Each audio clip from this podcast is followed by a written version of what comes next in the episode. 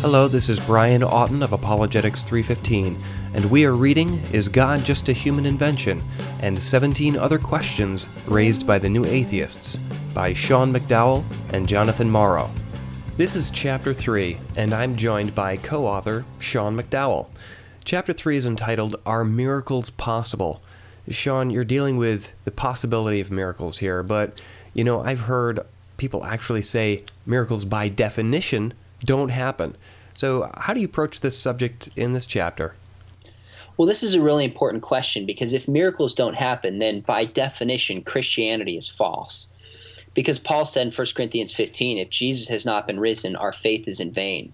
So, today we find not only attacks against the possibility of miracles, not only against miracles in principle, but against miracles even being possible. And we start off with a really fun story about how in the 1800s, you know, a German missionary sighted snow on the top of, you know, Kilimanjaro, uh, you know, towards Mount Kenya, and nobody believed that there could be snow on the top because their preconceptions were that there could not be things such as snow on the equator. Well, the evidence showed that they were wrong.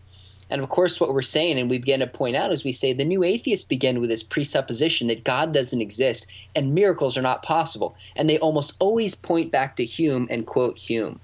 So the argument that we make is first off, Hume's arguments don't work. They're failed. We give a response to him, kind of a quick, understandable response. And then we also say, actually, there's good evidence that there really was a miracle in particular. So we look at the resurrection of Jesus and some of the evidence that lays out there for Jesus. So, in sum, we're doing two things. We're showing one that the objections against God or the objections against miracles do not work. But then, in particular, there's actually good historical evidence that a miracle really took place, namely the resurrection of Jesus Christ. Thanks, Sean, and I hope you'll read along with Apologetics 315.